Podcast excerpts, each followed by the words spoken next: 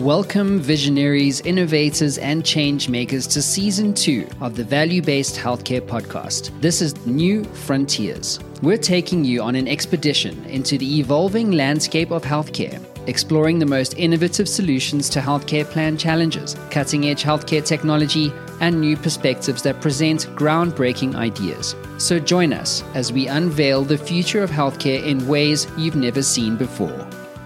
Hey, this is Jay Ackerman, C E O of Revelier, a leading data and analytics company supporting payers and providers with their value-based care programs. I'm excited to be back for season two of our value-based healthcare podcast. The theme for season two, New Frontiers, a season in which we'll interview leaders innovating, disrupting, and transforming healthcare. Today, couldn't be more excited to kick off our first podcast with a very impressive executive who is currently Chief Product Officer of Russell Street Ventures, Main Street Health, and CareBridge. Previously, she served as part of the United States Digital Service, where she led the creation of the National COVID Database and products to drive federal response. She began her career in nursing and has spent her career advancing health healthcare through technology. Please welcome Amy Gleason. Amy, hello there. Hi, thanks for having me. Uh, so excited to have you here with us today. Um, so how about to get started, we uh, we talk about it. I have a couple of questions related to your career, current job, and career journey. So can you give our listeners a brief introduction to Russell Street Ventures and Main Street Health and the roles that you play in those two organizations? Yeah, so Russell Street Ventures is a V C innovator that has a focus on value-based care for vulnerable populations. And we actually have two portfolio companies um, so far. The first one is CareBridge Health, which brings value-based care services to the Medicaid population that receives long-term support services through home and community-based services. So these are people who usually qualify to be in a nursing home but want to remain independent at home. So CareBridge provides interdisciplinary services to keep them independent, um, and so they can stay in their home without going into a facility. And they get services such as bathing, cleaning, meal preparation, and clinical services to help manage their chronic conditions and keep them out of the hospital. And then the second company is Main Street Health, which brings value-based care services to rural populations. And we partner with existing primary care practices at Main Street to help them incorporate value-based care services with things like ensuring their patients are seen by their primary care provider regularly, keep them out of the hospital, and follow up with them after the hospital, and then to make sure they're receiving preventive measures. And Main Street really uses the health navigator in the clinic to help meet the patient needs and to assist the clinic with non-clinical services that are really important to help improve that access to care and improve the quality of care. Wow. All right. So Russell Street Ventures and head of product in two phenomenal companies. So pretty full plate, but I'm guessing that uh, in your your career stint before those three is where uh, where you built up the capacity for that, that kind of workload. So you met Brad Smith, your C E O, while working at the White House. Can you tell us a little bit about what you were doing there and how you and Brad formed such an incredible partnership? Sure. So I was working at the United States Digital Service, which is a part of the White House that brings people in mainly from the private sector to do a tour of duty in the federal government. And the U S Digital Service usually works on the intersection of policy and technology problems that are really big problems that happen. And so when COVID hit, I was detailed to Doctor Birx's team, who led the National White House COVID Task Force. And I worked with her to build the federal database for COVID that did all the reporting for the federal response so that we could understand where cases were happening, what hospitals needed, like supplies, or if they needed extra beds to be built, or whether they um, needed treatments like remdesivir when it came out. Um, so our tool really did that. And while I was um, working on that, I met Brad, um, mainly because I was wearing a Tennessee Vols mask, and he's from Knoxville, Tennessee. And so that's how we first connected, with the Go Vols through our masks. Um, but then I really learned to appreciate his urgency and operational efficiency that he brought to the government. A lot of times things in the government, even during COVID, where things move faster than they ever had before, um, can take a really long time um, to get things done. And Brad was really good at coming in and taking processes that were step by step by step and running things in parallel and driving teams together toward a common goal. And so we worked really well on um, on those projects, and I'm really excited to be here with him at Russell Street. I imagine uh, there were some shared kind of principles um, and beliefs that that kind of developed while you were at the White House together. Can you share maybe one of those that that's carried forward for the for the two of you as you work to build these these two companies with, within uh, Russell Street Ventures?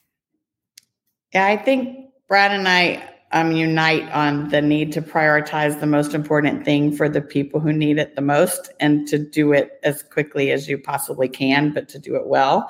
And so I think, um, you know, there are different kinds of people, and I think we both tend to drive towards those hard problems and try to do them in a an effective manner and drive excellence through an operational process. Well, it lines with one of our values of make every moment matter. Um, Well, phenomenal. So let's. Um, why don't we? Uh, why don't we turn to this amazing industry that we both work in? Uh, let's talk about how value-based care is accelerating, what creates momentum, and perhaps what uh, what could slow it down. So, how do you see value-based healthcare evolving over the next five years, and what role do you hope Russell Street Ventures will play in advancing value-based care? Yeah, so I think value-based care is growing, but it's still kind of finding its way, or Medicare is really leading the path with value-based care. And of all the segments in healthcare, it definitely has the highest percentage of patients in some kind of value arrangement. Um, I think Medicare Advantage will continue to grow in market share in the Medicare population over the next five years because it offers patients more of a comprehensive solution that includes not just their traditional healthcare, but also medications and vision, dental, and wellness services. And I think that's resonating with a lot of seniors um, that get, you know, confused with some of the more complexity with original Medicare and having to have supplemental and add-on different plans. Um, so I think that will continue to grow. Main Street currently focuses on the Medicare population for both Medicare Advantage and original Medicare. So we'll definitely continue our mission to reshape rural healthcare by bringing value-based care to those rural communities. And Medicaid is also growing quite a bit in value-based care, but at a slower rate than Medicare. I think that trend will also continue. Um, that's a space that CareBridge is obviously in, with working with those underserved, high-cost Medicaid patients that are typically like two percent of the population, but about twenty percent of the costs. And the commercial, I think, is the slowest sector to move to value-based care, and I'm not sure I see much of a drive to change that over the next five years. Um, I think there'll probably need to be some incentives or or requirements to really drive that path forward. In your experience, with, um, what are some of the biggest challenges healthcare providers face in adopting value-based care models, and how can we help them overcome these obstacles? Yeah. Sorry, my power just ran out, so I'm just trying to plug in. Okay.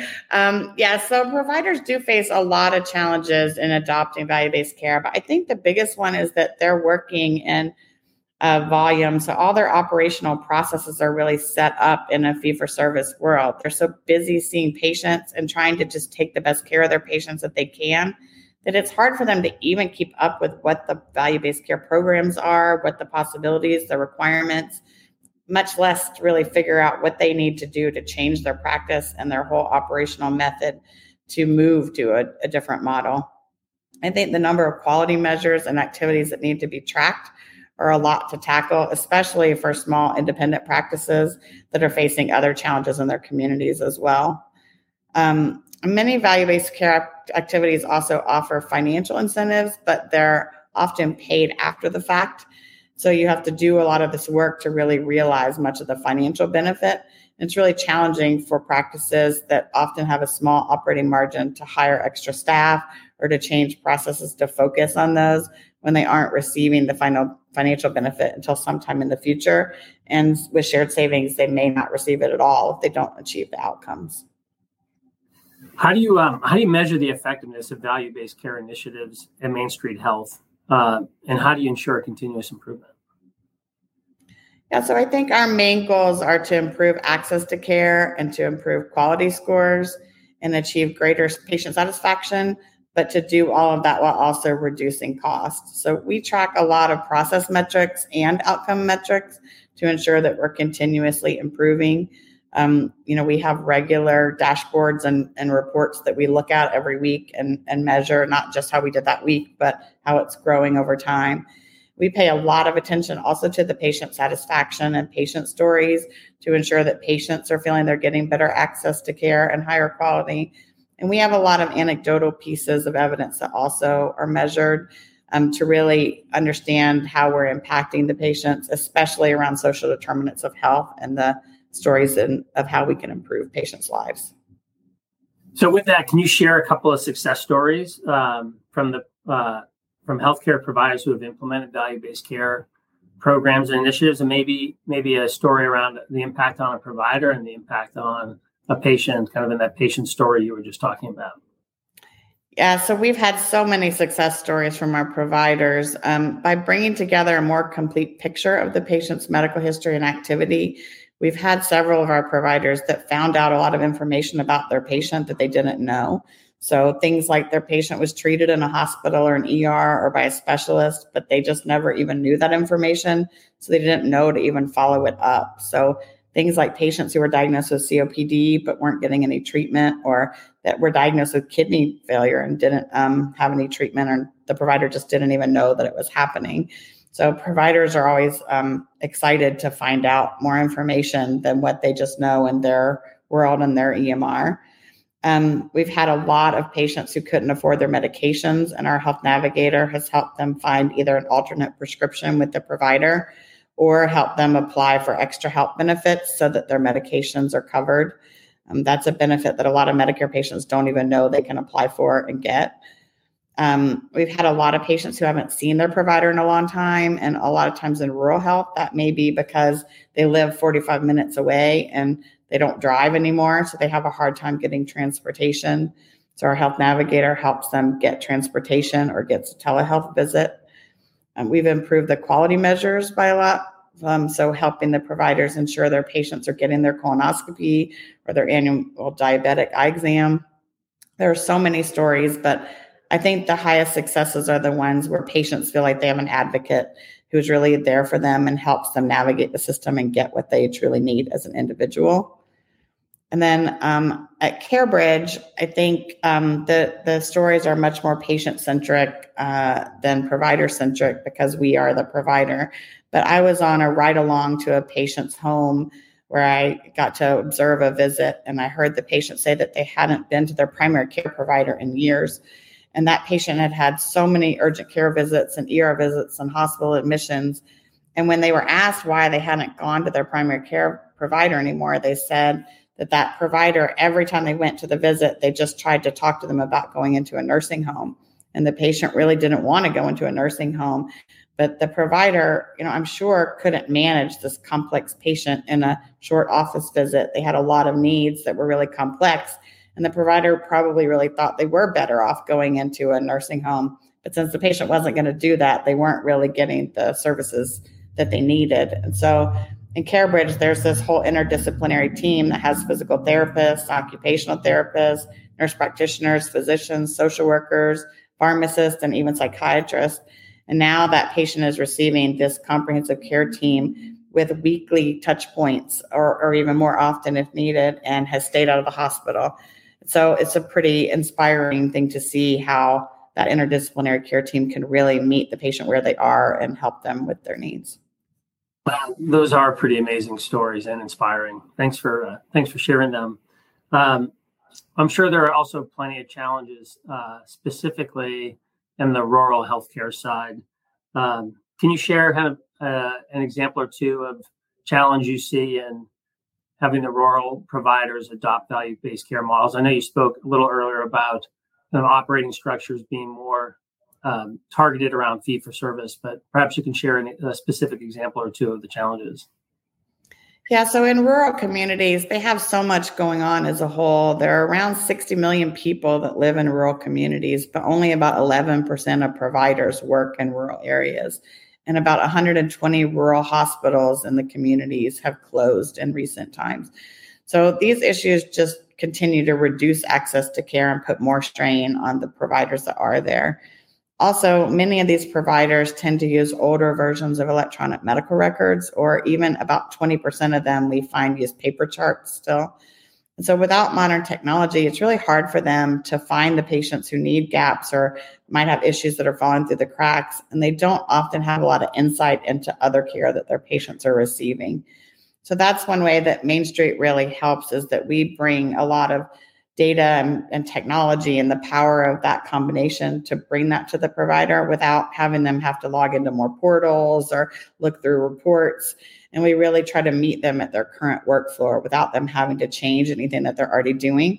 And we use that health navigator to really be an extra resource for the provider, for the overall clinic, but most importantly for the patient, to help follow up on tasks and to make sure that that patient has all their needs met, including those social determinants of health issues that are so critical to solve. And, you know, these are often tasks that the clinics want to provide, but just generally don't have the time to spend several hours on tracking down one thing for a single patient. And that's something that Health Navigator can do. Well, Lee, staying with the Health Navigator, you know, value-based care is all about working to do more for the patient uh, kind of upfront and continuously to keep them out of a costly care setting. But it's not just up to the provider, right? The patient needs to, to do their part. So how do you see the role of patient engagement evolving within value-based care models, and what strategies do you recommend to providers to effectively involve patients? Yeah, so I think value-based care models do provide a lot of structure to allow better patient engagement through better access to more resources and more time to be spent on the coordination of their care.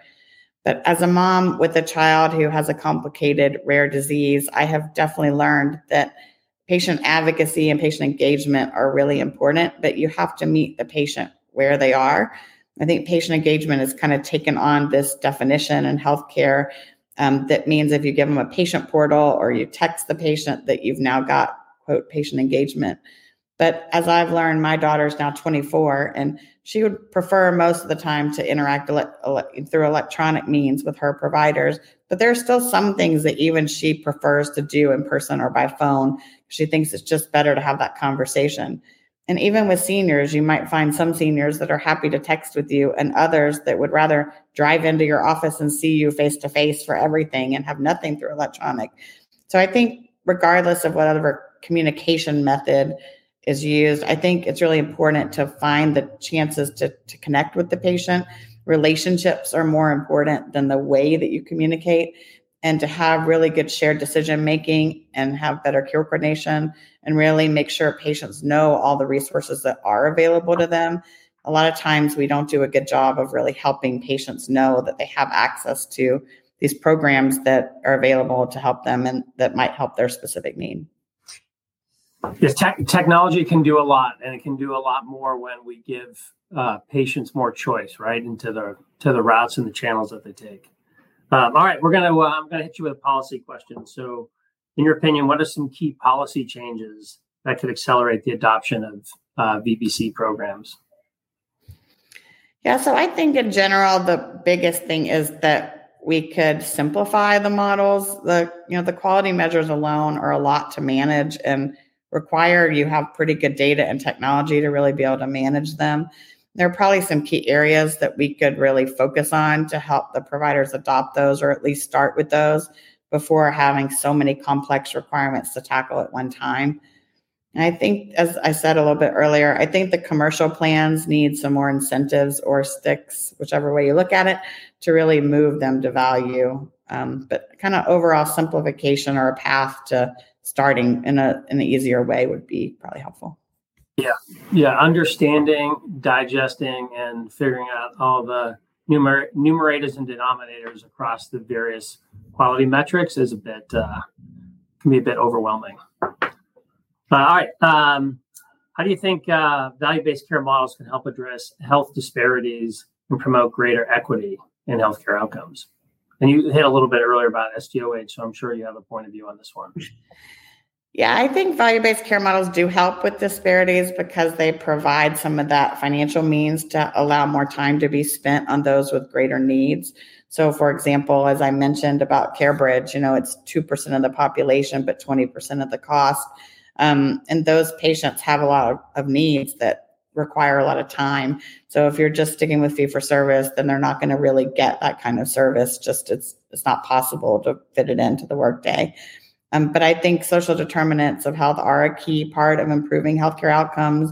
As we found, you know, patients that can't have their electricity on at home because they haven't paid their bill, and we find a resource that helps them keep their electricity on, they're probably going to be more likely to manage their health and achieve, come to the provider and, and be more engaged if they know that they have that kind of support and they're able to, you know, have that service in their home. You know, same with getting their medications and enough food to eat.